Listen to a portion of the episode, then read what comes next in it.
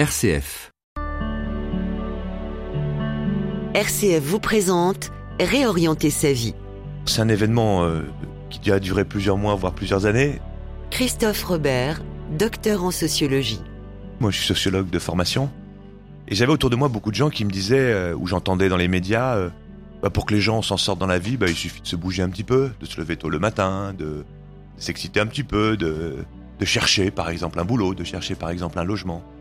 Et puis dans la sociologie, euh, les auteurs que moi j'ai pu lire euh, pendant mes périodes universitaires m'ont montré à quel point il y avait une inégalité de destin selon que l'on est ici ou que l'on est là, que l'on est tel capital culturel comme on dit, qu'on ait telle formation, qu'on ait tel environnement, qu'on ait tel réseau, qu'on ait telle aide.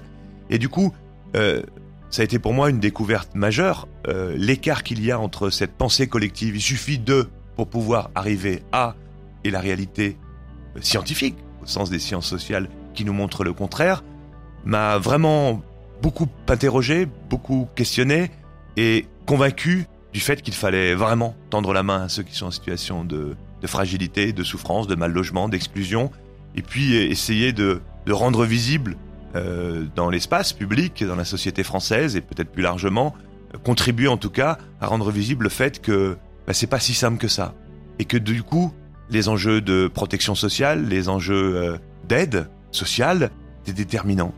Déterminant pour que on puisse vivre dans une société plus, plus en cohésion, plus attentive, et euh, finalement que le vivre ensemble puisse se concrétiser réellement. Réorienter sa vie. Un podcast RCF à suivre sur l'application RCF ou sur les principales plateformes de podcast.